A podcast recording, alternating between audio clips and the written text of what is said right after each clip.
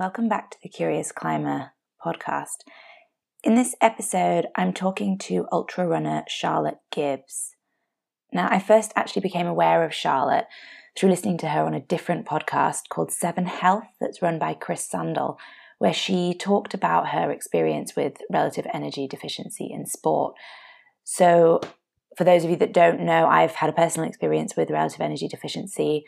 I wrote an article about it that went on UK Climbing. I'll put a link to that. So if you want to go on a deeper dive on what that is, um, feel free to read that for a bit of context. But essentially, that's how Charlotte and I connected. I wrote that article. I'd already heard her voice on this podcast. And then out of the blue, I get an email from her because she's already, she's started up her own podcast about Red S recovery. So we connected. I went on her podcast. I'll put a link to that as well if you're, if you're interested. But through that, I got to know Charlotte a little bit and I thought her story was really interesting. I also generally just find ultra running super interesting. I've done a bit of running myself, but I'm fascinated by these individuals who can go for these crazy, crazy, or at least seem crazy to me, distances. Not just the physical side, but the intense kind of mental journey that they must go on. So, in this episode, we talk actually quite a lot about ultra running and the processes involved and Charlotte's experience of getting into running and then eventually getting into ultras. But then, as you can imagine, we go on to talk about Red S, her experience, and have quite an interesting discussion around energy availability, the recovery process, and the physiological and psychological aspects that are at play in that kind of experience. So, without further ado, I hope you enjoy it. Here's my conversation with Charlotte Gibbs.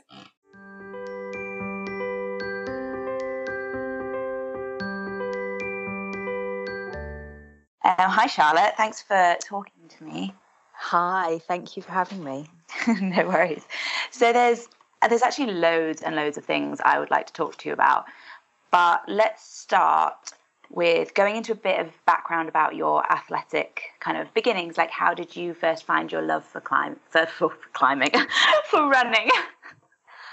God, okay. Um, well, I ran as a child in school. Um, so I was always pretty kind of athletic as a kid and did loads of different sports. I played hockey.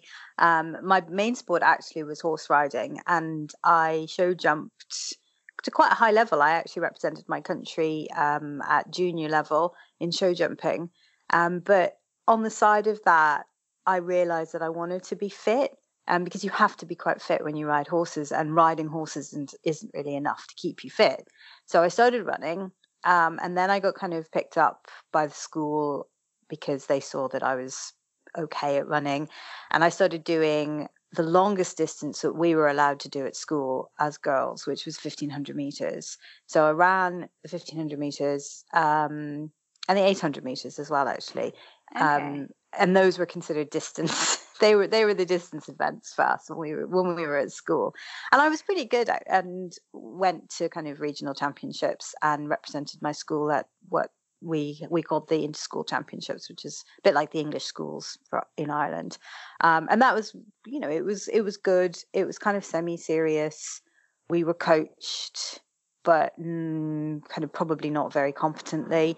And even looking back at that, when I was at school, there was a lot of emphasis on kind of how you looked and there were comments often comments made and i was always quite small. I mean i was quite quite a small child and quite slight and petite and i'm quite short as well. Um, so a lot of those comments weren't directed at me. They were directed at other girls on the team but i i know i kind of absorbed them. And i remember mm. kind of thinking to myself even then even age like 14 15 oh my God, I have to be really careful about what I eat and I have to be really careful not to put on any weight. Um, so I ran through school and then when I went to university, I actually stopped. I wasn't really good enough to be on a uni team. That was quite okay. clear. I mean, it was always really obvious that I was better at long distances and hadn't really been exposed to the idea that you could run on the roads. And like, that sounds really weird, but you know, this is the mid 90s, and I guess road mm. running wasn't as popular. Um, and I knew that people did like marathons, but that was just uh, unthinkable. And then I didn't kind of realize that people were doing things like 5Ks on the roads Um, and so even though I would run for fitness on my own, I just it just never occurred to me that you could race then. And I and then eventually coming through university, I just stopped running um, c- completely, uh, totally stopped. Probably didn't run another step until I was about 28 um, oh, wow. when so I started big, again. Big break there. Yeah, really big break. I mean, again, you know, I was always active, and during that time, I was I was still riding horses. I swapped to do dressage and got quite serious in that, and competed in relatively high level in that as well. Um, and then I moved to the UK um, to do my graduate studies at university and ended up staying here. And I started running again when I was, I think this is quite a typical story, in a relationship that was breaking down, needed a bit of an outlet. And I literally found a pair of Reebok trainers in my cupboard, which probably hadn't been used for nearly 10 years, put them on my feet and went out for a run. Um, wow. And I, and then probably made, I remember it so well. I made like, I think I ran probably 800 meters down the road way too fast, obviously, because mm. I had no idea. And it was just doubled over with a stitch, going, oh my God, this is awful. But part of me knew that it actually felt really good. And I felt better about myself than I had for ages. Um, so I just kept doing it. And I did it. I ran, started running every day pretty much. Again, not seriously. It was just an outlet. I had no thoughts about competing. It was just mm. put on your shoes, get out, clear your heads. You know, life was pretty tough. Um, and then, and then slowly but surely, I, you know, I think this is a really common story. Joined a running club, um, got a little bit more serious about it, realized that I still had some of the speed from when I was younger, remembered what it was like to do track sessions, so started going back to mm. the track. Um, and then then I ran a couple of half marathons, did okay. Um, finally ran my first marathon, which was actually really tough. I, mm. I found it way harder than I thought, but again, just totally hooked on it.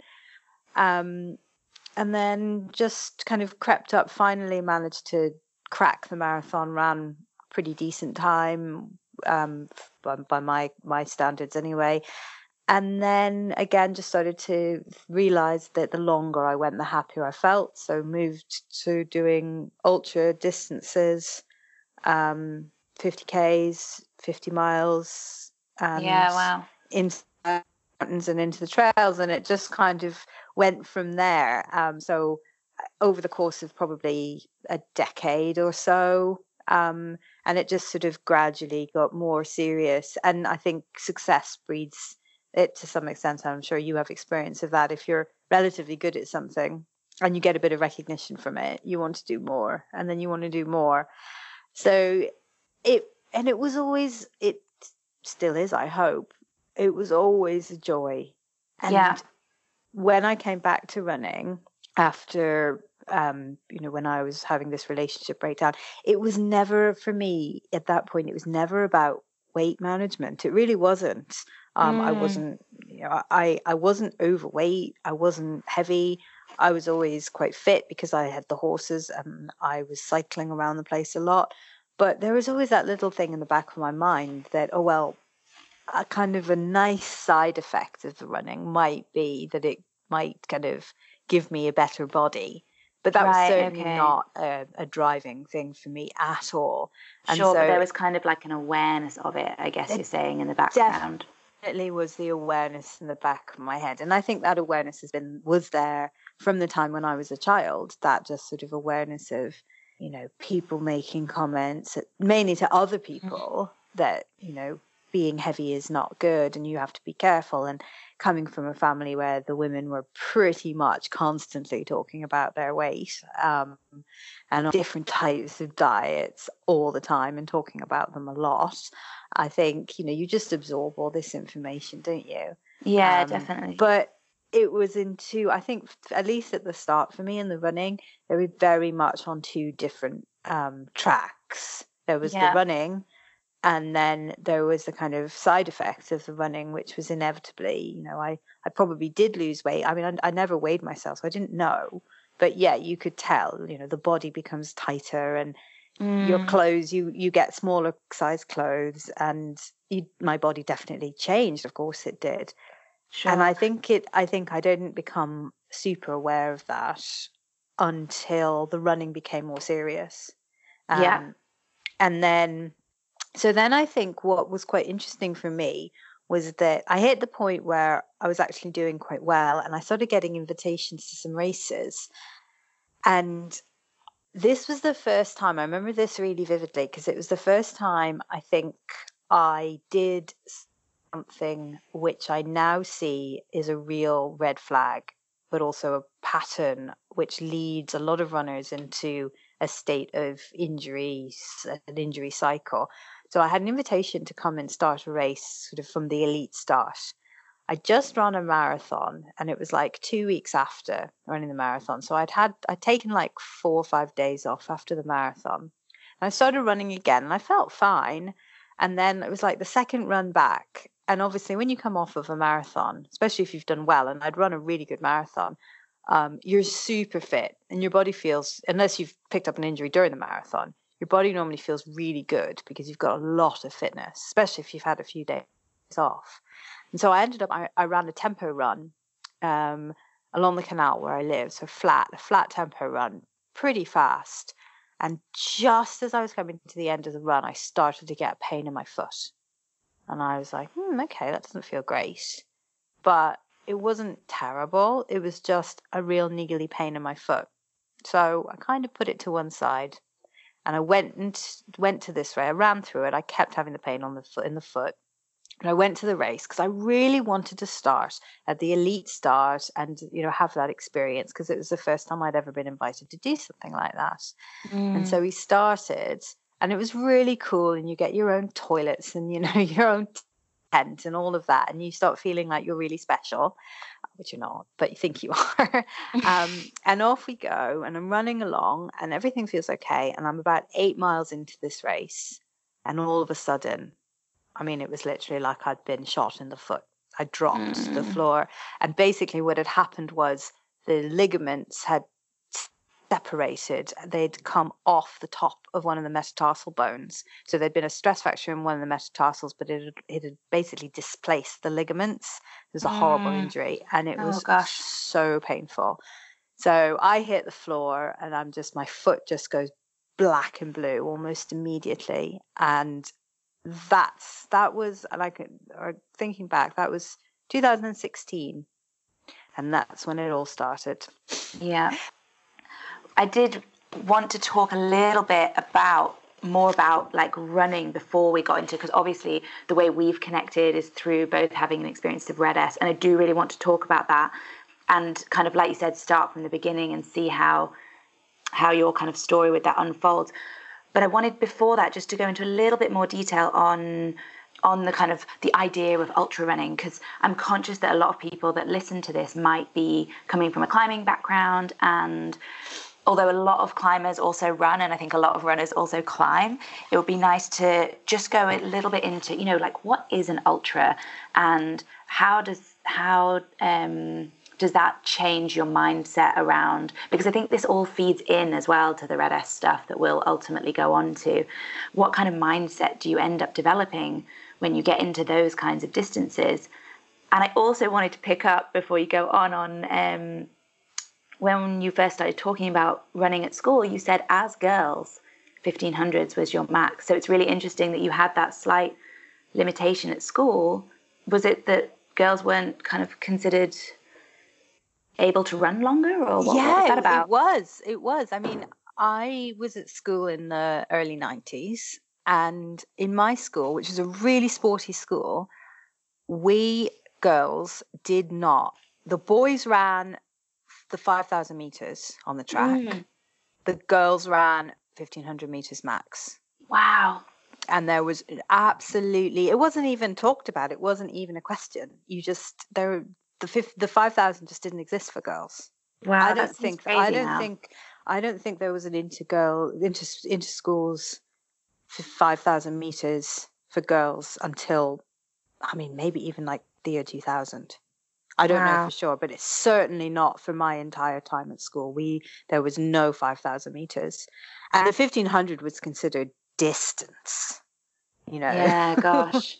So that's really Uh, interesting that you've ended up in the kind of realm of ultras. It is, isn't it? But it was really clear, even from when I was at school, that my abilities lay in in endurance. So I had no sprint, and I, I had no kick either. So I would, I was one of those milers who would run off, who could run. I had sort of one gear, and luckily the gear was pretty high, so I could put a bit of pace on it, but I couldn't change that pace. Right. okay. So it, I would either have to hope that people who went off too fast would come back to me, or that I'd be able to run away from people who couldn't keep up with me. But Sure. I had, you know, I had no hope. If if it was a sit and kick race, I was stuffed. it was quite Sure. funny actually. Um, and the coaches, I mean, you know, we weren't. It wasn't overly serious in terms of the coaching, but the coaches knew vaguely what they were doing, and they did try and teach me how to kick, and I just I couldn't do it. I had no. I probably have no fast twitch fibers at all.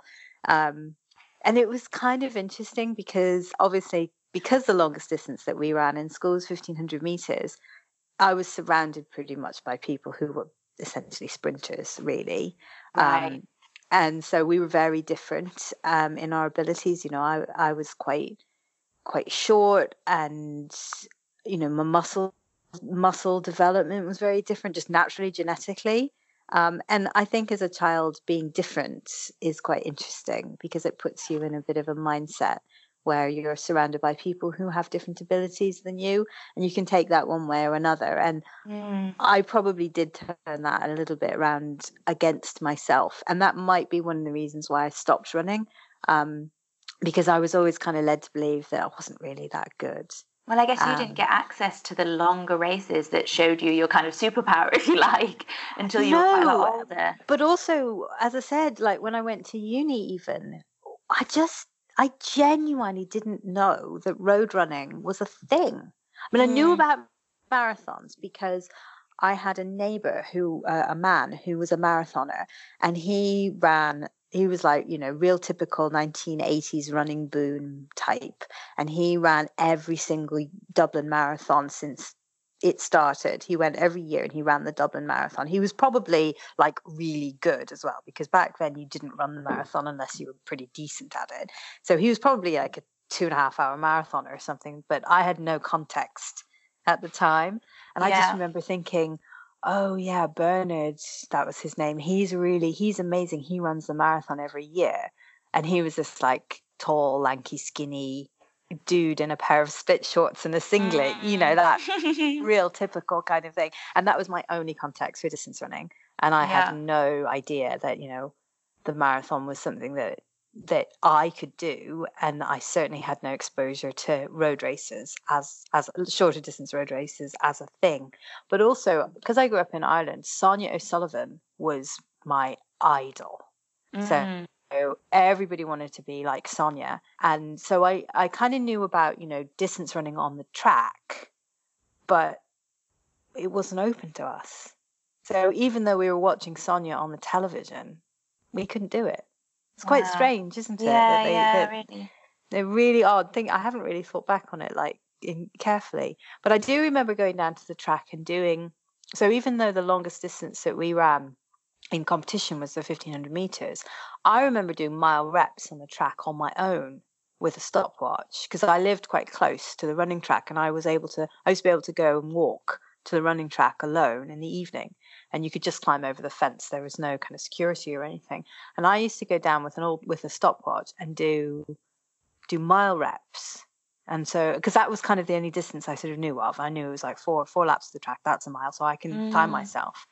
So And you I were do like- already very motivated from a from a young age. I must have been, yeah. It's funny even thinking about it. And I would do that without the coach knowing. Right. So I would go down the track and do like four by a mile on my own of an evening and not Mm. tell anyone that I was doing it. I haven't even I haven't thought about that in years. It's funny, isn't it? The things that you think of. Yeah, yeah, definitely. And one of the things that's always fascinated me about ultras, so I've done a bit of running, right, and a bit of trail running, um, but I think you know I've maxed out about 12, 13 miles or something. So I've never done a marathon or anything like that. But I, I understand a lot about the enjoyment of running from what I've enjoyed and done. Um, but I've I've also gone through phases of getting really quite into like reading. You know, I've read that Born to Run book about the Tarahumara tribe and watching the documentaries like the Barkley Marathon. And there was one I watched about, you know, uh, was it the Marathon des Sables or something in the desert? Yeah. You know, all these ultras really fascinate me. And what fascinates me about them, I mean, the physical side is super impressive, but it's the mental side that really I am kind of flabbergasted by.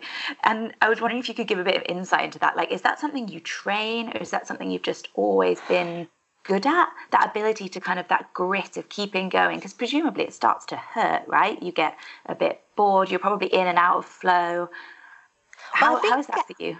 I think I mean, I've done I've done a little bit of climbing, not a huge amount, but I've done enough to know what it feels like when you're climbing. And it's quite a similar feeling mm. with the, in my experience because when you're climbing, especially if you're if you're doing you know outdoor climbing, you you've been going out for you're out for a long time, you've got that feeling of concentration. So when you're concentrating hard and you're really focusing on your handholds and what you're doing you're you're in that flow state but you can't keep you can't stay in that flow state indefinitely so you do come in and out of it and that's something that I experience a lot in the long distance races. And it's actually, I think, something that is what attracts me the most to them, is because you're you know you're going to be out there for a long time and you know that no matter how awful you might feel at that particular moment in time chances are you're probably going to feel better at some point in the future and mm-hmm. you do and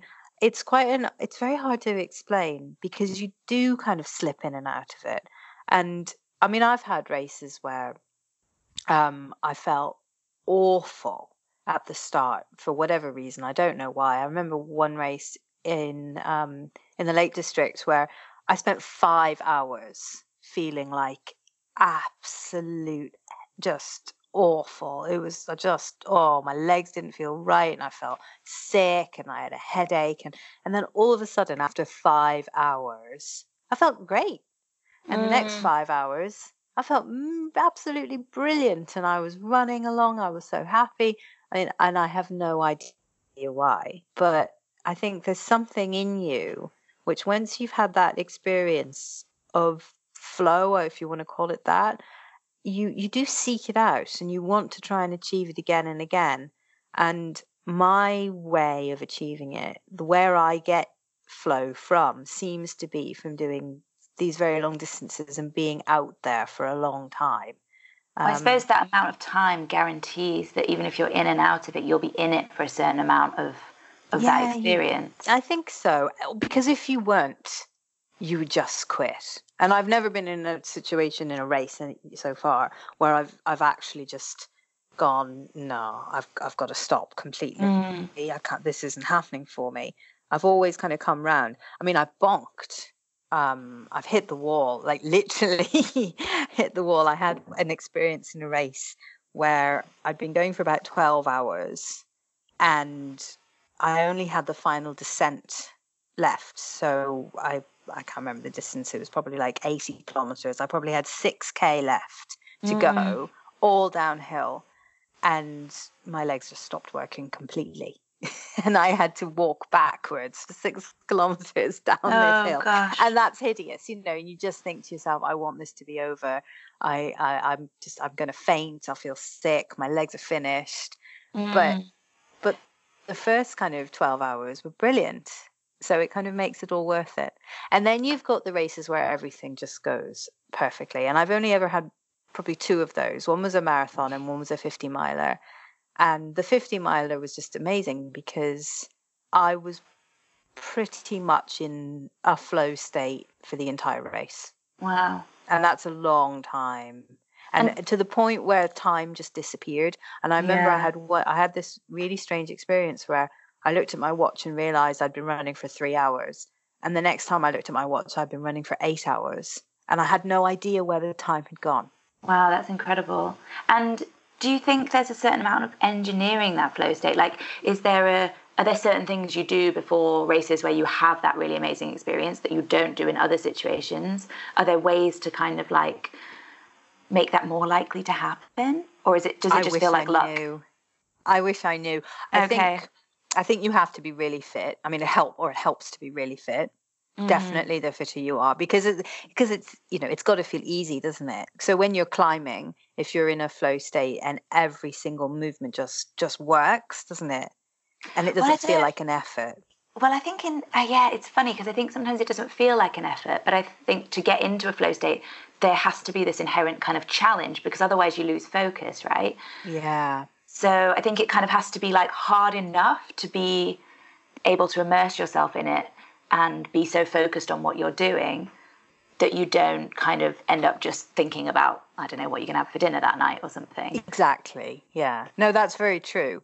But but there's definitely a an effort, a point at which the effort is, as you say, it's it's hard enough to pull you out of your own head, but it's not so hard that you're thinking, I can't keep this up. This is this is too this is tough. Yeah.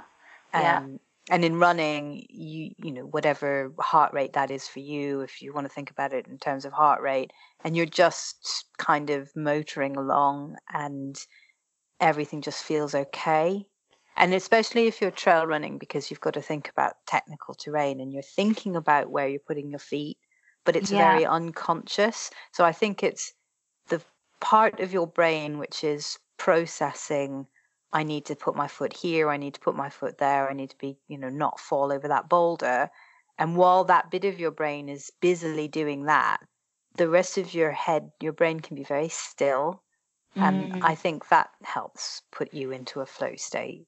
Uh, yeah, I have to say, with my own personal running, and I'm very much a beginner runner, but I really found I experienced flow and therefore enjoyed it so much more when I went off road. And I think part of that was being so absorbed in not falling over basically on yeah. trails. And i quite like that you know you feel like you're skipping around on the path you know dodging things. And it's, it's kind of becomes a little bit of a game. And for me that really that really opened up the experience in a way that i, I didn't get on roads. Yeah no i totally agree. Although I, I have experienced it on roads. And i think on roads it comes it really does come from from a very high level of fitness. Mm. um, so when you are running if you're super super fit and you're running a good marathon and you're able to just sit ever so slightly under your lactate threshold for as long as it takes and you just feel feel good. Um, and that's that's an amazing feeling uh, but that involves it that involves achieving a really high level of fitness which yeah. is very hard to sustain. And i'll i've probably got there maybe twice in my life Mm. Um, and that's a really special place to be. But I think that all of this is quite interesting because it's it is.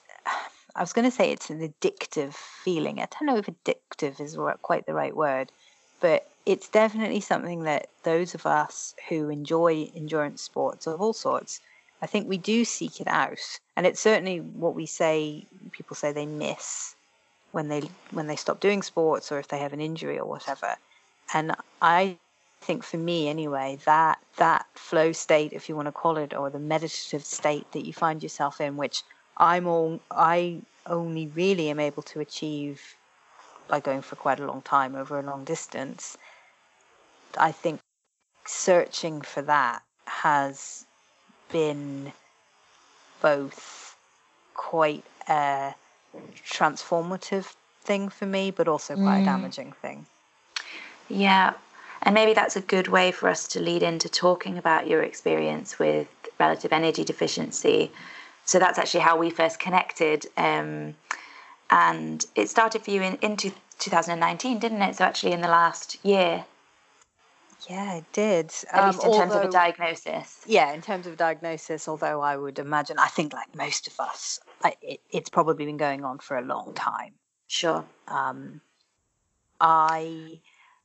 It's interesting, isn't it? And you're probably you've probably had a similar experience. You you start you start reflecting back on your on what's happened and your, your the, the way your thought patterns have brought you to a certain point and yeah. what those thought patterns have been like and when I go back to that injury that I was describing earlier in 2016, where, my, where I had that foot injury, mm. I remember really vividly my, one of my first thoughts being, "Oh my God, I can't believe I'm injured. I'm going to have to start restricting my food." Oh wow! So that you, was, the food was a really. Um, I've kind of got written down here like, is it food or is it exercise or is it both? Because I know with obviously with ultra running there's a high level of training. I know that you're you do a, quite a high level of running. Uh, like by level, I mean like volume as well.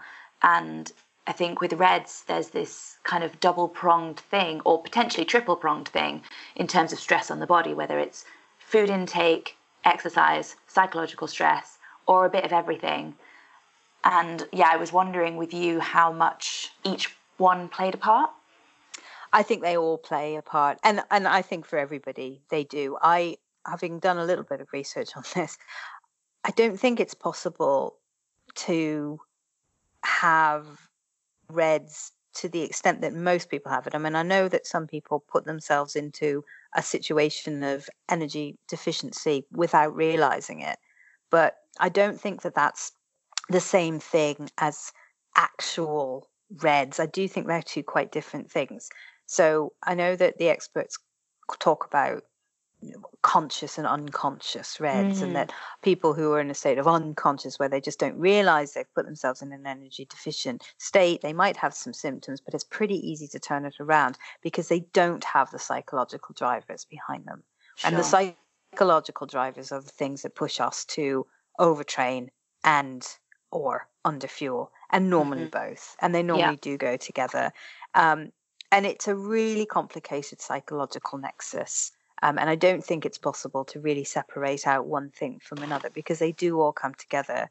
Um, and for me, it was an evolution of patterns of thought, which probably go back to childhood around eating and how much you should eat and what's the right things to eat, and then getting a little bit obsessed about um, improving performance through diet. So I got very interested in nutrition, and as I started becoming a better runner, I started doing more research into, um, you know, what what were the right things that I should eat, especially as an ultra runner. And I think those of us who are drawn to these extreme sports, we tend to be the type of people who want to learn more and are interested in doing research. So we can be quite we can be quite easily led in a weird mm. way because we we do we want to improve ourselves. And we might have minds and educations which which uh, teach us how to evaluate evidence but we're being exposed to things particularly online where which are very difficult to kind of get a get a hold on. And if your mind is inclined to grasp hold of certain ideas around food and restriction. And there's some there's some really interesting theories about the the anorexic mind and people who might be more genetically predisposed to eating disorders and mm. that there's something in the brain which actually wants to grab hold of of excuses mm. or reasons why you should change your eating or manipulate your eating um, i think there's something in that i really do and for me it was it started off as I wanted to improve my running. Um, I wanted to improve my energy, my stamina, uh, and I started reading up on the ways that it might be good to do that. And it wasn't initially about losing weight. It it was about improving my running, and not through losing weight. Actually, I rem- I don't think initially I thought to myself, if I drop X number of kilos, I will be a quicker runner. It was more if I manipulate my diet in this way, I might be a better runner. Right. And of course, there's all this stuff online about you know becoming fat adapted and cutting down your carbohydrates. And I just went straight down that rabbit hole and cut carbs and as a result of that cut the kind of made the the number of calories I was eating overall.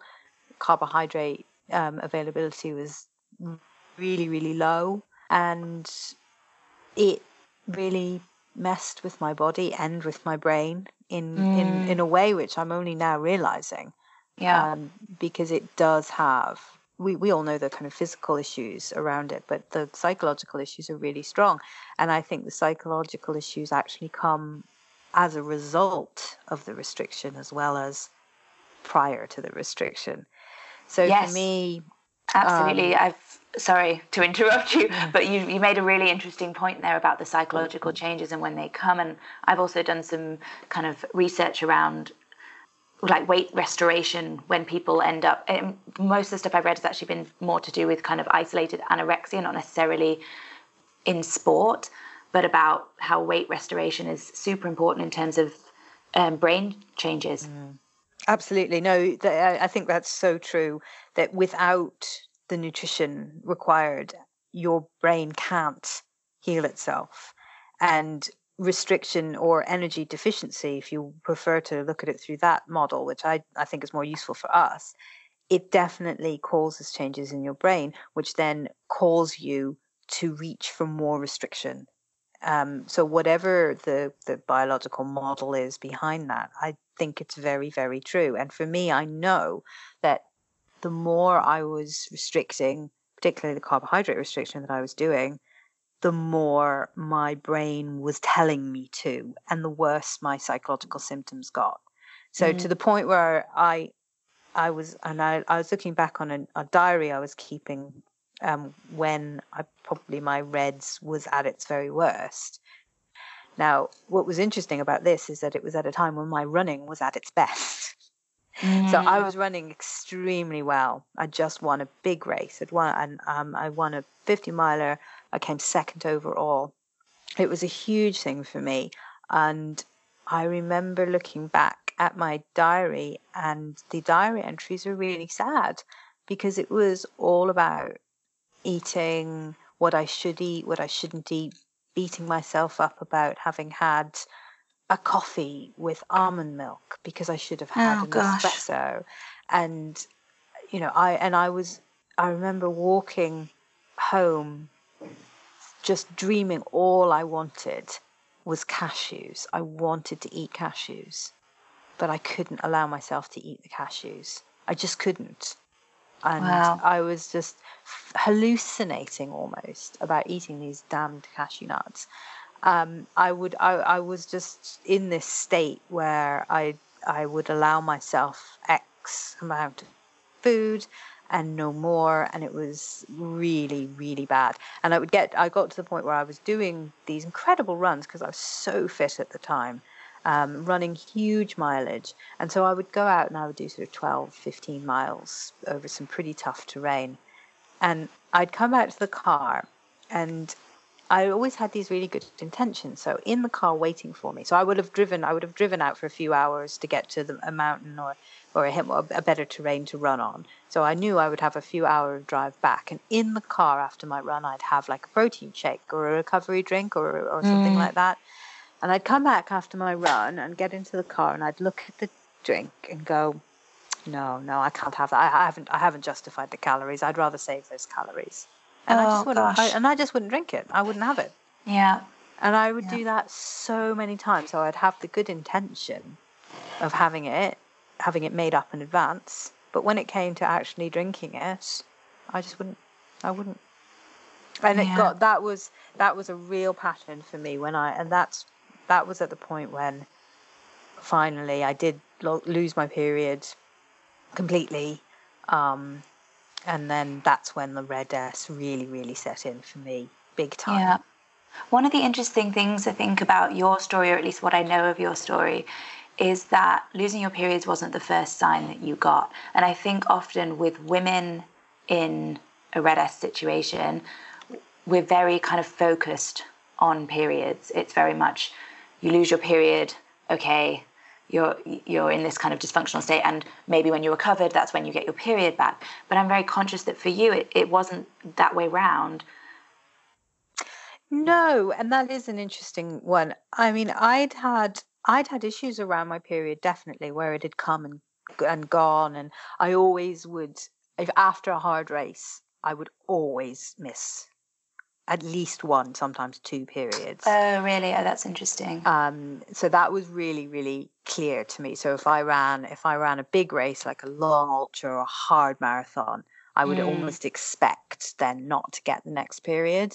Right. Um, and that was quite, that was an interesting kind of cycle for me that went on for a good few years. Uh, but then, yeah, my period kind of hung around for, for quite a while. Um, definitely getting lighter and lighter and a little bit sporadic. And then eventually it just kind of dwindled off.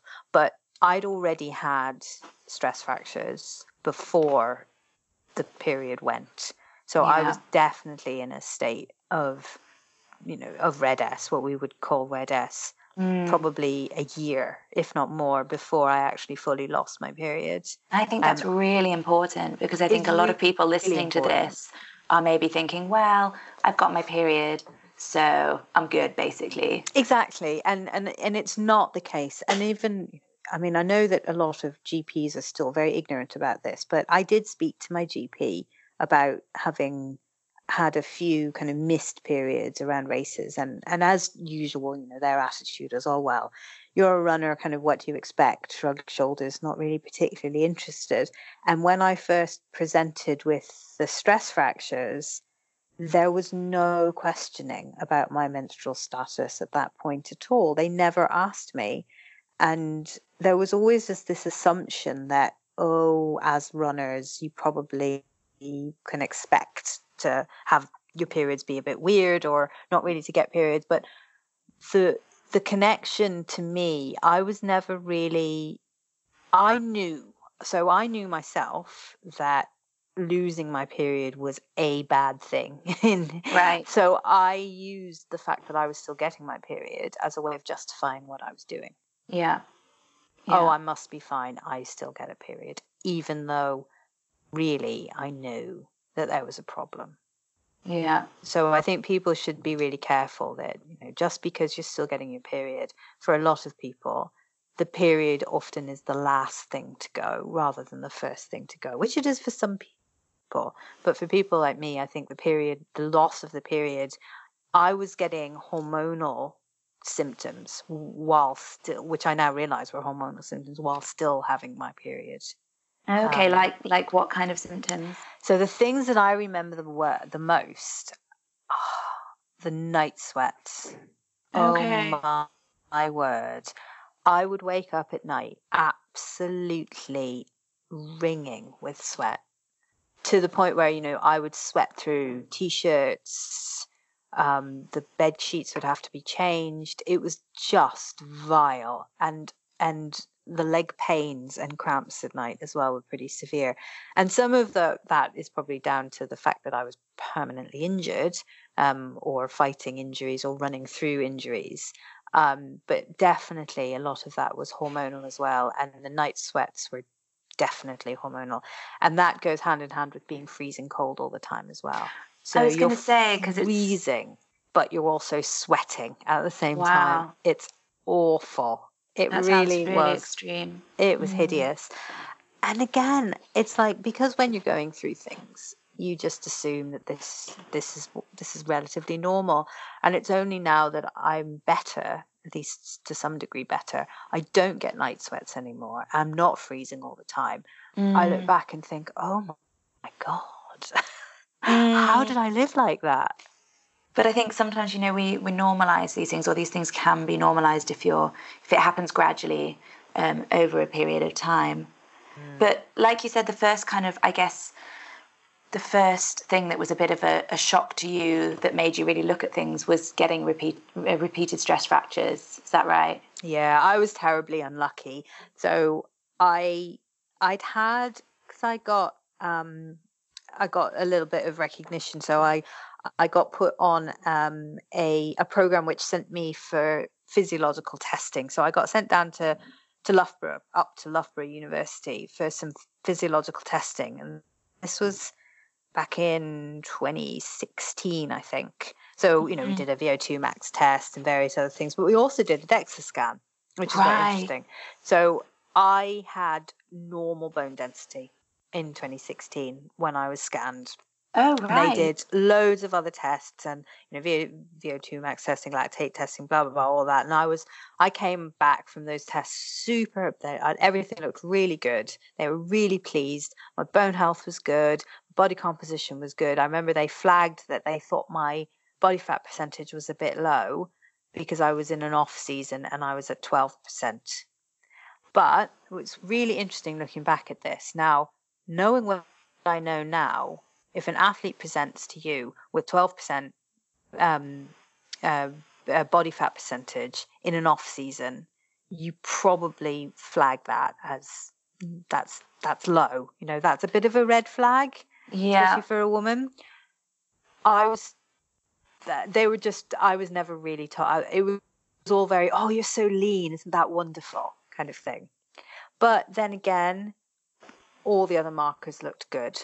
So there was no yeah. reason why they would be particularly concerned. You know, they they were they did hormonal panels, everything looked okay. Um, so I was kind of told to to crack on. You know, you're obviously doing something good here. Crack on with it. Mm. And looking back on it, actually, that that testing was probably the worst thing that could have happened to me because I took that as a green light. I'm doing brilliant. Yeah. Go me. yeah. I mean, you could argue that it could be a green light to go, well, carry on with what you're doing now rather than, because presumably your behaviors then were different in the next couple of years?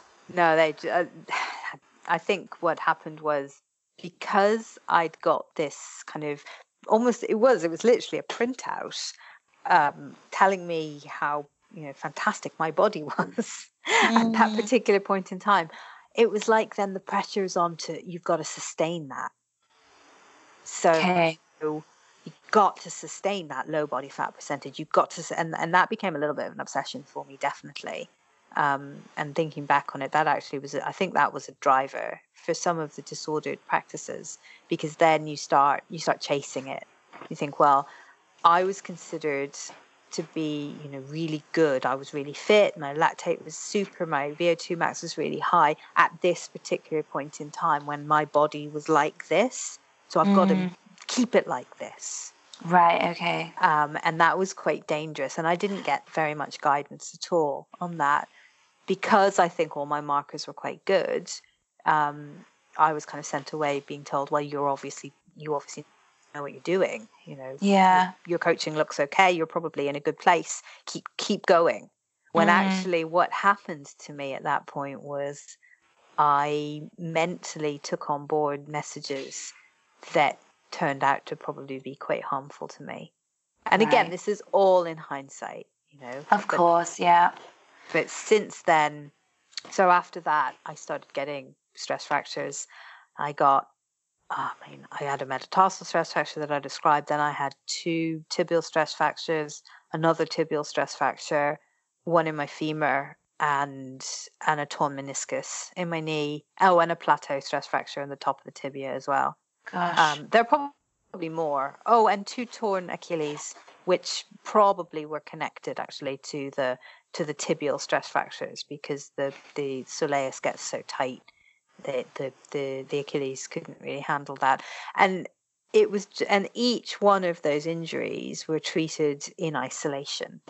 Yeah. Um, until finally, finally, finally, I got really lucky because where I live in Oxford, um, we've we just happen to have a superb NHS um, sports medicine clinic attached to our hospital here, and I finally the GP sent me to them, and since then I've been under them, and it's called the Oxsport Clinic, based at the Nuffield Orthopaedic Centre um, in Oxford, and they've been looking after me.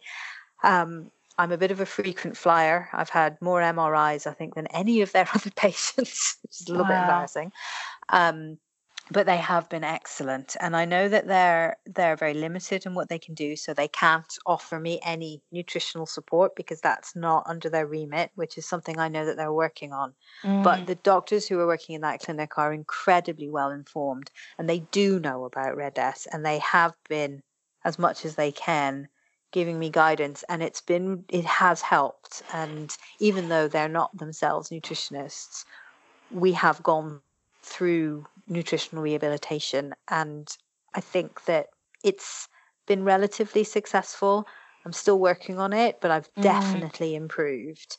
And okay. while I don't know if my bone density has improved, because it can take a few years before that happens, um, and I have had recent stress fractures, unfortunately, I do feel much better. And the symptoms around, like the night sweats and that I was talking about, and the freezing cold, and a lot of the mental symptoms as well, have dissipated.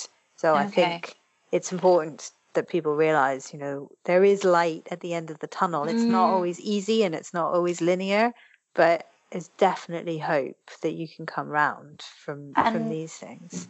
What do the main changes look like for you in terms of recovery? Like what what are the fundamental things that you've changed? For for me, what made the difference? So I think I mean I was definitely overtraining and underfueling. Right. So, and I think I was doing both almost separately from each other. So, even if I'd been fueling sufficiently, I was probably still overtraining anyway. Um, and that, so I had to get a grip of my training, um, which I think that, you know, that needed to be done regardless. And I was able to do that. Um, the the nutritional side of things was much harder because that's so so much more psychological. Um, but one of the things that really helped me was to calculate my actual um, energy availability. So, because mm. I was struggling with thinking about things in terms of you know number of calories to eat over the course of a day, because it just didn't make I, I couldn't kind of understand it. It was freaking me out. It just all seemed too much. I couldn't you know begin to get my head around eating you know 3,000 calories a day or whatever it was going to be. But when I actually saw it broken down in terms of energy availability, and I had a number which showed me how low my energy availability was. That's what shocked me, actually. It was that that went, ah, okay. Because if you yeah. told me, oh, you need to eat X number of calories per day and you're only eating Y, my brain would be like, well, well, who, who says? Why are you saying that? What's your evidence for that? But for some reason, the energy availability calculation worked, and that got through to me, and that shocked yeah. me. So, for um, people listening, I guess we should slightly define. So, energy availability is the amount of energy that you have left over when you've com- already accounted for exercise. So, you've accounted for calories in to fuel your run or your climb or whatever that is. It's the energy left over for basic bodily functions that include things like bone turnover, metabolic rate, menstrual function, producing hormones, all those kinds of things. So it's the energy that your system has for that basic stuff. And there's a calculation which is kind of 45 calories per kilo, per kilogram of fat-free mass. So it's a bit of a tricky one to work out, but that's what Charlotte's talking about. She can kind of go back to the numbers and go, okay, this is what I need to be taking in in order for my body to have enough energy to do its its background basic caretaking. Exactly. That's no, that's a really good way of putting it. And you can you can estimate it. I mean, I was lucky enough that I I had the physiological testing done, so I knew my fat-free mass, and I had a pretty accurate number. Um, mm. Um, but you can you can you can estimate it, and for most people, if you're lower than around 30 kilocalories per kilogram of fat-free mass per day, you're going to be in trouble. And I was calculating that for me, a good day was putting me at about 18 Right. And that was that was like me putting a really optimistic spin on it, you know. Yeah. I mean in reality it was it was low. It was much it was lower than that. Um and that's what opened my eyes. That's what really really opened my eyes. And the other thing that helped me a lot was with the doctor the doctor who initially diagnosed me sat me down and said, I want you to try and hit two grams per kilogram of body weight of protein a day, mm.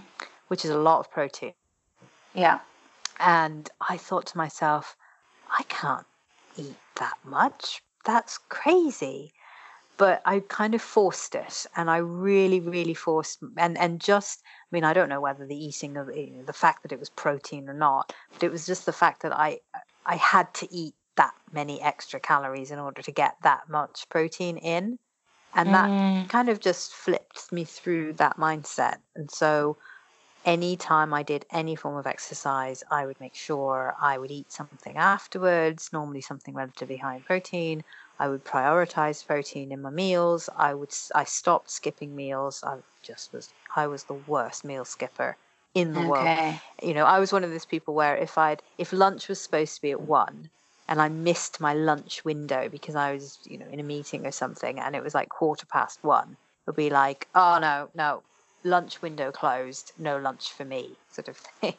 Oh wow. and I really got a hold of that. And I mean, I, I can't lie, and and you know, it would be very easy to pretend that it's been plain sailing, and it really hasn't. I mean, there have been plenty of times where I've wanted to go back into those habits because they feel more comfortable. Or I've wanted to do that thing which I used to do, which was to deliberately schedule my runs so that I would run over a meal time, which would mean that I would Mm. miss that meal. I was, I was so bad for I would like I would deliberately arrange to go for a run at say 7 p.m. knowing that dinner time was around that and knowing that by the time I'd come back from my run and had a shower it would be too late to have dinner because I didn't It's want to go to bed on a full stomach I would always do things like that Yeah, it's really interesting to listen to you talking about the psychology because I know that you know the science as well. I know that you know about fueling your training, and that actually, when you think about it rationally, your performance will only be better if it's fueled better. But it's really the kind of, um, I guess, the eating disorder mindset that's coming in here and, and telling you to do something else. Oh, totally. The the cognitive dissonance is so strong, and this is something that everybody I've spoken to about this agrees with me. We all know rationally what we should be doing on paper, but actually applying that is really, really difficult, and you always come up with reasons why you shouldn't apply it to yourself, or why maybe in this particular case it's not applicable to you or Yeah. maybe it would be better to not eat that meal. Just and your brain just comes up with all these reasons why you you think that you know you probably shouldn't do the thing that you know you should do. Um, and it's it's um, I think it's a symptom actually. The more you restrict the more you come up with reasons why you should restrict. Um, Yeah. and you and it's the same actually with the over exercising so one of the things that i've been really struggling with more so than actually with the with the food side of things has been not not exercising when i shouldn't so my my kind of default was always if it hurts run on it anyway Right. and I've really struggled with that, I have to admit, because the brain just goes, you've got to run, or you've got to move, or you've got to walk. And if you don't, you know, you're the, you're lazy, you're bad, you're fat, you're Mm. whatever the brain wants to say. And so I've always come up with these reasons why I should do things, even though, and I, to the point where I would know that I had, say, a stress fracture brewing, and I would know that if I did the run, it would be worse. But Oh, I gosh. genuinely would not care because the run was all that was important to me. And I would do the run, and it would hurt. And then I would finish, and I'd be like, I don't care. I've done the run. That makes me happy now. And the next day, I couldn't walk Mm. and that was a that and that's still something I struggle with. It's re, it's a real real pattern of behavior. It's incredibly hard to come out of, and it's not an Mm. easy thing to talk about. Oddly for me, I find it easier to talk about the food.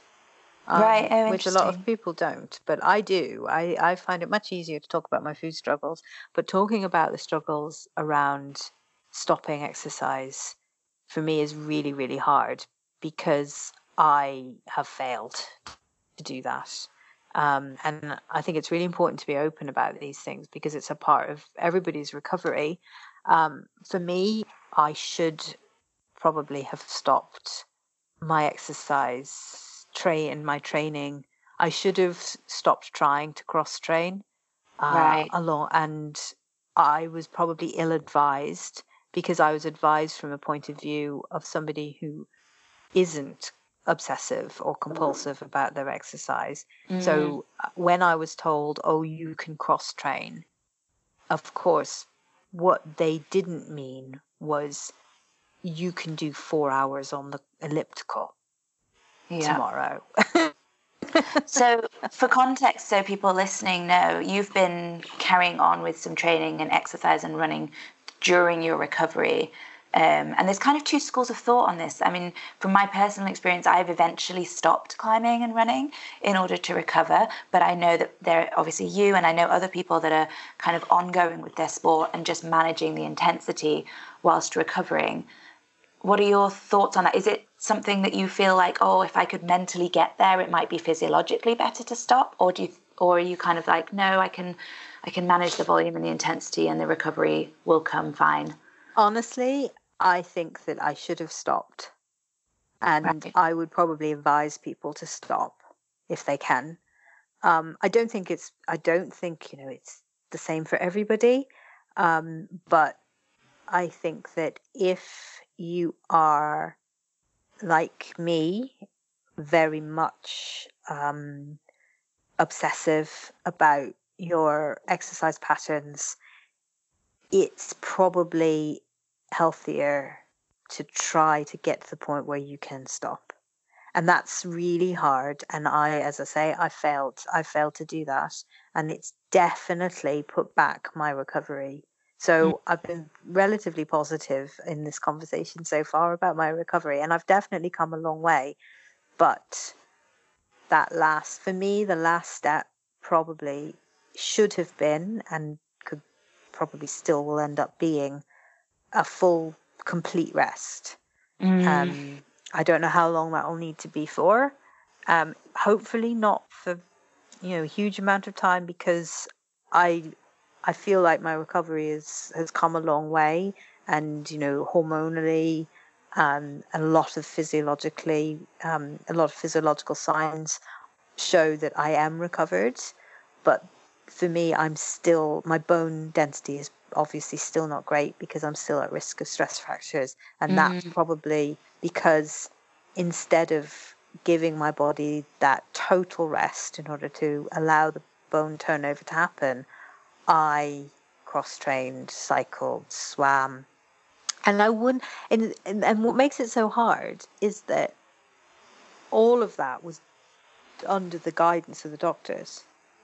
They didn't realize how much of it, it was I was doing, and they didn't realize the psychological driver behind it yeah. that i was doing it because i couldn't not do it and i think sometimes when you end up with a medical diagnosis it's very easy to outsource decisions and go right well what do i what should i do ask the expert and then do what they say and i although i do obviously think that's very important i also think that there's a gut feeling that we have about our bodies and there's a gut feeling we have i would say across the board in decisions you know completely different decisions I've made in my life.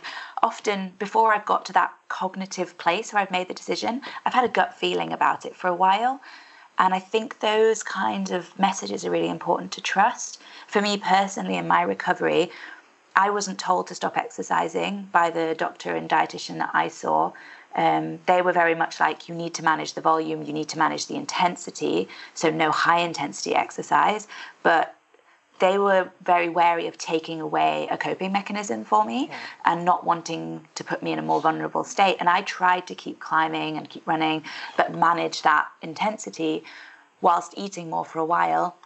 And I eventually just kind of hit a wall with it and I just stopped. But I think if someone had told me I had to stop, I would have found that hard. Like I had to get there on my own. Yeah. And I think for a long time in the, those first couple of months of recovery, I kind of knew that was where it was going to end up. I just wasn't psychologically ready yet. And by the time I was ready, it didn't feel as hard because it was just so obvious to me that it was what I needed. So it was easier in a way. And not to say it was easy, it, it was far from easy. But I was mentally and physically quite exhausted by the whole thing. And I just mm. couldn't see another way around. Yeah, so no, I, I, I think you make a really, really good point there, actually. Um, I don't think it's a good idea to advise athletes unless you know, unless it's critical, unless their health is at such a critical state that there are, there is no choice. I think mm. the the psychological um, advantage of being able to continue their sport to some degree is really important if it's possible to do. My problem, I think, for me in the care that I was getting was that there was a lack of understanding that around the kind of role that exercise was playing in my psychological rehabilitation. Mm. Um, and for me, being told you should cross train was an interp- I interpreted that as I must cross train. Right. But I um, guess there's also a subtle difference in whether, well, not so subtle, I guess, in whether you have bone density problems as well. Because if you have osteopenia, am I right in saying it would be wise to keep some kind of loading exercise in? Yeah, I think there is quite a bit of evidence that if you have osteopenia, um, particularly weight training, is is vital. Mm. And I think, I mean, I, I think personally that if you have a diagnosis of osteopenia, and particularly if you come from a background um, from a non-weight bearing sport like cycling, it's it's so important. You've got to build to do something to stimulate the bone turnover and yeah. and weight weight training is probably the most important. And I love weight training and it's actually something that's I've really started doing quite seriously recently and it gives me so much pleasure. And I wish that I'd been able to just do that and I think that if I had just concentrated on building my strength through weight training and had not done the cross training that I did, I probably would be in such a better position now, mm. um, a year down the line. Unfortunately, I stuck to the whole what I knew as an endurance athlete. I thought I knew how to rehabilitate myself. And you know, the narrative is always you cross train, you go on the bike, you swim, you pool run, um, you use the AlterG treadmill, you want to keep your cardiovascular fitness up as much as possible, not to lose as much as much as you can. But what I think I didn't realize, and what I realize now, was that actually by going on the elliptical machine and going on my bike all the time, all I was doing was taking more energy away from the healing that my bones needed. Yeah. And, and, in terms of recovery, it's harder, I think, if you're exercising to make sure that you're not dipping into low energy availability at different points in the day.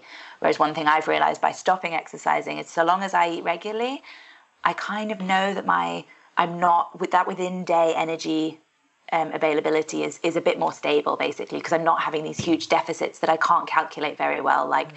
if I go for a run, I'm not sure exactly how much I burned. So it's it's easier for me this way to make sure I'm not dipping too low at any point. Yeah, no, that makes complete sense. And there's a lot of evidence to show that um, having consistent energy availability throughout the day is is really important. So even so, even if you are even if you're ending the day in a state of um, good energy availability, if you have big dips during that day, that can be just as damaging to your body. Yeah, there was that the there was that Swedish study, wasn't there, where they had two groups of athletes and they had the same amount of calories in a day, but some were kind of steady state during the day, kind of eating more regularly and not.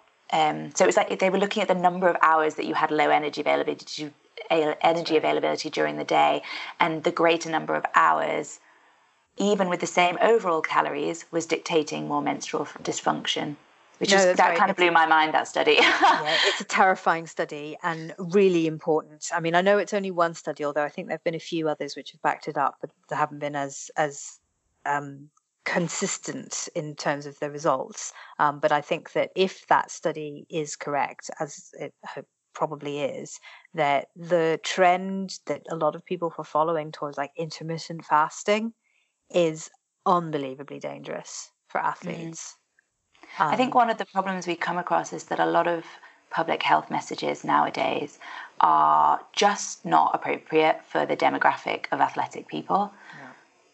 No, and that's one of the things that's so damaging for, and I know that that affected me. And I, it's almost embarrassing because I'm an educated person.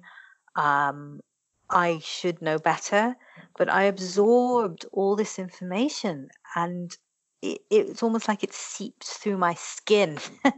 and Mm. all of a sudden, I found myself applying things from that I read online about nutrition, um, which are based on people who are obese and need to need to lose serious amounts of weight or are sedentary. And I start assuming that they apply to me or assuming they apply to everybody. And Mm. that's so dangerous. And it really does make me cringe when I read things online, um, as as you see all the time with people talking about various fatty diets or restriction or intermittent fasting or fasting or whatever they're doing. Mm. And these are athletic people and they're being led down this dangerous, dangerous route and being praised for it. And Yeah. that's the worst thing that there is. It's that sort of cultural praise of around discipline or um, being careful about what you eat and the shame around eating large quantities. I mean, that's one of the big things for me actually was as an athlete, obviously you've got to eat quite a lot of food. And I used to get quite often, you know, people would make comments to me about, oh, you know, you eat, you eat so much. My mother was the worst for it. Oh, you're eating all that food. And I found that really, really hard to deal with. I think because already my brain was primed to be, you know, super conscious. Um, Mhm. and so hearing these comments, even though I, I knew in, you know, I would think to myself, I just ran 20 miles. Gosh, I yeah. need this food. The fact that the comments were being made would be enough to make me go, "Oh, no, I won't, I won't, I won't have that then, or to make me feel ashamed. Um, And I Mm. think there's actually quite a lot of that, particularly around women. And Yeah. it just comes from a point, a position of ignorance, where somebody who's never run more than you know 100 meters to the bus has no idea what it feels like to fuel a long run. And it's actually of quite hard to get enough in because the exercise can often limit your appetite, meaning that you, you kind of actually don't want as much food as maybe maybe your body needs. Yeah, yeah. And the other thing that I found was I got quite, I would get quite kind of, I would think to one of these patterns of thoughts would be, why am I hungry? So I would like question my body all the time. So I think to myself, you're I almost like having this conversation with the body. You just had breakfast five hours ago. Why are you hungry now? As though the body was being so unreasonable, you know. Mm. and I would have these like weird conversations with myself quite quite often about things like that. Or you just had a portion of food. Why do you feel like you want another portion of food, you greedy body? Um, Gosh, making yeah. making these judgments constantly, which and I think a lot of that comes from being taught culturally to to to misinterpret or to to to to be afraid of our hunger cues or to squelch them down and pretend Or that they're somehow we we know better. Mm. Mm, definitely One of the one of the dialogues that I've come across in climbing since since um, you know I wrote an article about RED-S. It's been talked about a little bit more in in recent months, and there's a few other athletes that have obviously spoken out about it. One of the dialogues I've seen in climbing is, and I've got my own opinions about this, but I'm interested in yours. Is this idea that it's not actually any different from anorexia, that it's a kind of relative energy deficiency in sport is almost like a glorified version of anorexia that athletes can use to make them feel better about the diagnosis. So we don't have to almost admit to having an eating disorder. Um, I think anorexia is probably the wrong word for it, but I think that RED-S is at heart an eating disorder. Actually, I do. Um, or a, well, it's exactly as it sounds. It's an energy disorder. So whether the primary driver of that is restriction of calories or overburning of calories through exercise compulsion or overtraining for whatever reason that may be, the psychological drivers for that are, are probably quite similar in a lot of ways to people who have an eating disorder without the the sports side of things. Mm. However, I don't think it I think the problem is that those of us who have come to this from sport, we don't want it to be labeled an eating disorder because we, for us, the primary thing about our experience has been our sport. Mm. But I actually don't think it's, I think that the sport is probably secondary. And I do think that those of us who have put our bodies into a state of RED-S have, yeah, an eating disorder. And there, I, I, I don't think there's any point in kind of beating around the bush about that. If it makes people mm-hmm. uncomfortable, then I think they're uncomfortable about it for different reasons. Sure. Um, I think just because it comes through sport doesn't make it not an eating disorder, and that doesn't mean it, you should be embarrassed about calling it that. Actually. No. Yeah. Um, I, you probably maybe you. It sounds like you disagree with me. Well, no, not not hundred percent. I kind of I agree with a lot of what you're saying. I guess my answer to that discussion is that it's more complex than that, because yes, there are definitely. I mean, again, I can only really talk from my perspective because I don't know what everyone else's experience of of RED-S is.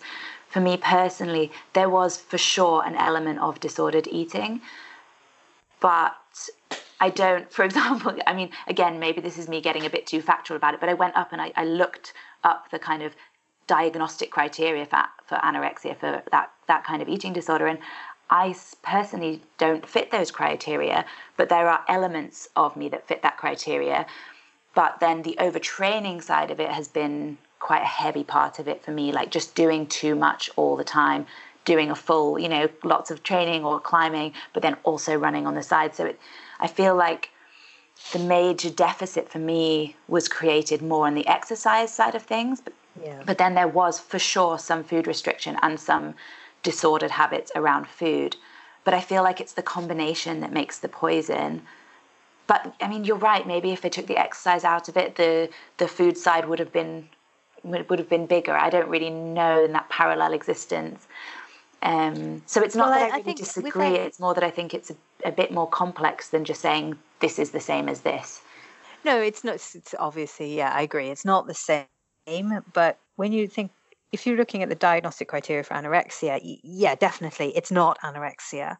But there are lots of there's a spectrum of eating disorders, um, and over the years, the the acknowledgement of eating disorders beyond just anorexia, bulimia, and bulimia mm. have has has increased, and there is now, I think, um, in the DSM, an, um, a diagnosis of atypical anorexia, um, which is which has the characteristics of anorexia without necessitating a very low body weight or a very low BMI. Um, right. And I think that people with RED-S probably fall closer to that um, mm. or to like a kind of an orthorexia yeah. style. Um, but definitely for us, I think the the exercise side of things, the sport, um, and then the compulsion around our sport is probably a almost a bigger driver for for nearly all of us, and that's really not very well understood, and that's a shame because I think that in a culture where extreme sports are becoming more and more popular, um, we need to look really closely at what drives people to do them. And mm. I say that as somebody who has come to realize that the culture in ultra running, which is a sport that I've come from, while in lots of ways it's a glorious community of fantastic, interesting, fun, welcoming people, and it really is, there's also a seriously dark side. And the compulsion and overtraining and burnout and the damage that it can do to people is immense and you do see it and there's a really really strong culture particularly you see like on instagram now and there's some pro runners who who kind of depict this very clearly the constant racing and mm constant racing through injury as well where you get these these Instagram posts where somebody's been injured and then 2 weeks later they're winning a race somewhere and you just sort of think how is this possible what are you doing And this yeah. goes on and on and on and on until then the person disappears completely. And the sport has just seems to it absorbs people in this way mm. and then it eats them up and spits them out and we don't see the damage we don't see the other side you know we don't see the broken bodies and the burnt out burnt out minds we see the beautiful mountains and the photos on instagram of people running mm. on these mm. amazing trails i wish people would be more open to talking about the dark side of things and what actually is driving them to run these distances and do the things that they do because while we can talk all we want about the glory of flow and how wonderful the good races feel. And we can joke as we all do about you know the epic bonks and the vomiting and the black toenails and the blisters. And it's all part that's all part of the sport. But we need to also talk about why for example you're going out the door to do your training run when you know that your leg hurts really badly and you feel sick why yeah. do you feel like you need to do that run? And then putting the picture on Instagram about it mm. and that whole culture of getting it done and fighting through, you know, there's a lot of heroics around that, but we're not openly talking about the damage that it can cause. Yeah. Oh, gosh, I see so many parallels in climbing to what you've just described. There's a lot of kind of pushing through, you know, uh, inherent in climbing across the disciplines is kind of uh, managing discomfort and pain. You know, our, our skin gets cut and sore. The, it, you're cold a lot of the time, and you know, there's a certain amount of, like you say, um, heroics in it of of being kind of tough and gritty and determined.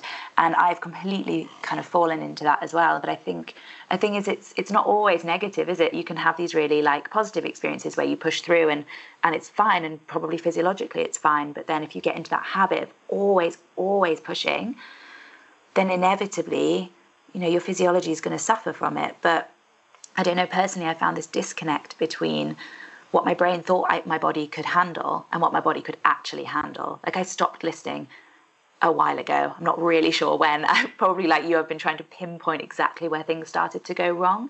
Mm. But when the brain takes over for too long and you get into this inner culture um, of kind of just go, go, go, push regardless, it, it almost becomes like this kind of, I thought it was like a strength of mine, you know, tenacity. Um, and I, in the future, certainly, and I'm kind of interested to know how you see this with your running, have to be able to modulate that a bit better. When I go back to climbing, I need to find a middle ground um, that I can still enjoy my sport and still hopefully perform well in my sport without always going to that place. Yeah, I know. I, I I think you're right, and sadly, I think once you put once you have pushed your body to the point of dysfunction, which we both have, um, you're always at risk of that, and that risk becomes closer to the surface. Mm. So, so the the ability to to push to the limit becomes less and less possible because you're at risk of the problems that we both have had. So yes, I mean learning to be more moderate in our approach to our sports is something that we're both going to have to negotiate. Yeah. Um, for me, the out what's the answer i i at the moment i don't know it's really hard um i i'm in a bit of a quandary because i have um i i've been invited to take part in a big race which is really really hard to get into um i really want to try and do it but i don't know if i'm going to be able to do the training um in a healthy way and mm. i need mm. to try and figure out pretty soon, actually, because I need to make a decision whether I think I can train for, the, for this race in a healthy way and how and what that's going to look like.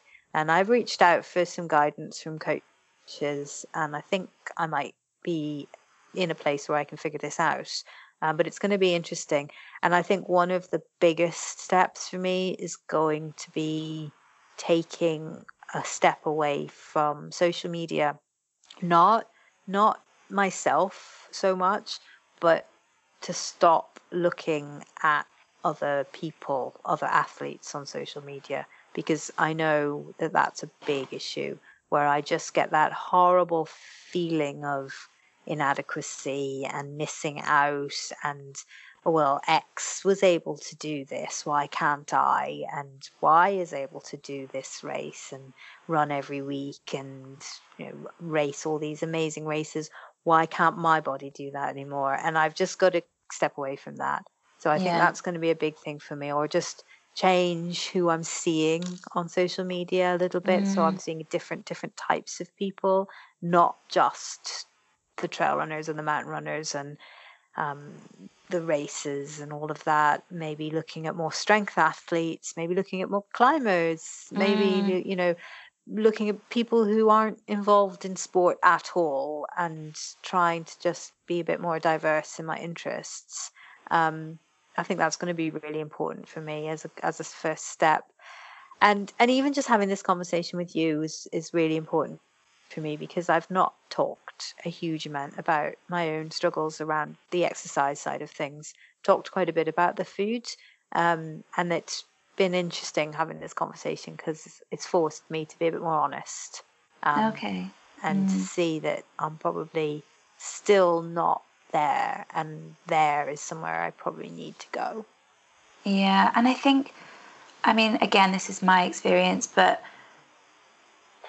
when I stopped climbing, you know, I, I, guess I was similar to you in some ways. I think exercise was a huge part of what put me into this kind of chronic deficit. And there was a compulsive element to it that I almost didn't realize until I had gone too far. And the idea of stopping climbing and stopping running was hard for me because I love those things, but it was also scary for me because I think they were a huge part, and I realize this now, of my, my coping mechanisms and my kind of identity. And so to stop doing them made me feel quite lost. But in a way, even though that, that that's had its down moments that obviously aren't that pleasant to go through, it's been hugely liberating. You know, I haven't climbed or run now I've done any exercise other than some very light yoga and walking for about six weeks and the world hasn't ended, right? My body has changed, sure, but I'm sure it will also get strong again when I start giving it a stimulus in a healthy way with enough fuel.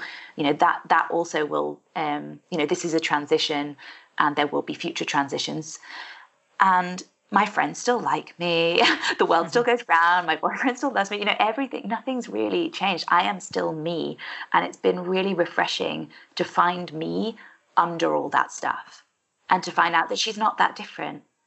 And that, you know, I can then move forward in a way I think more easily in the future to put my health first because it's almost like you've got to shed a load of stuff. At least for me, I had to shed a load of stuff in order to go, okay, now I need to start from here, and these are my priorities moving forward. And whatever else comes from that will come from that really kind of stronger base position. That's really good to hear, and it sounds like you've put yourself into a fantastic position for for recovery into in the future. I'm really, really pleased for you. Oh, thank you. I mean, it's not. It's definitely not for not kind of. Um, perfect and it's it's not been easy and i'm still not even sure if it's the right thing to do but you just got to keep throwing things and see what sticks no absolutely and actually getting into that mindset of it has to be perfect it has to be right that's that's the damaging mindset come back again isn't it um, yeah there's nothing there's no such thing as perfect and there's no such thing as right and actually that's something that annoys me about some of the sort of online uh, help kind of groups and things that exist there's a lot of dogma around what you should do and what you shouldn't do. And actually, nobody really knows what's right for anyone mm-hmm. else. And we've all got to respect what recovery looks like for each one of us in our own individual circumstances. And if my recovery is as it is, very non-linear at the moment, and I'm still wavering around how my training should look like and what I what I'm doing, then that's that's my recovery and yeah. those are the choices that I've made um, and I've got to own them but I don't like kind of some of the the dogma which comes out where you say you must eat x number of calories and you must not exercise yeah you must do this type of exercise or not do that type of exercise that's that's not helpful either because one of the reasons why we got into these positions is because we've been prone to very black and white thinking yeah. So we've got to embrace the grey areas. Oh, absolutely. There's got to be room for nuance and there's got to be room for personal experience. And it's it's different for everyone. The psychological differences are, are, are really important, and I think dictate a lot of what recovery looks like for for different people. Exactly. Yeah. Exactly. Um, before we end the conversation, because I'm conscious we've been talking for a while because it's it's really interesting to, to talk to you. Um, but I wanted to touch on some of the support networks that you've started since your experience with RED-S, because that's really how we, I guess, first connected. Mm. Is that you've started a RED-S recovery podcast and you've also started a RED-S recovery Facebook group where athletes can, I mean, well, I'll let you say what they are. Yeah, no, absolutely. So I've got a podcast which is really dedicated to RED-S. It's called the RED-S Recovery Podcast. Um, I'm kind of doing like monthly episodes, sometimes more frequently. Um, and I've spoken to a variety of different athletes, um, including you. Um, mm-hmm. I've had another climber on, um, a man called Duncan, who was really interesting. I've spoken with a MMA fighter. Um, I've spoken with a bodybuilder um, a couple of runners as well. So it's really diverse, and I've I've done that deliberately because I didn't want it to be just about endurance sports um, and just about sort of one particular aspect. I really wanted to look more broadly um, at RED-S and how it affects different types of people, men and women.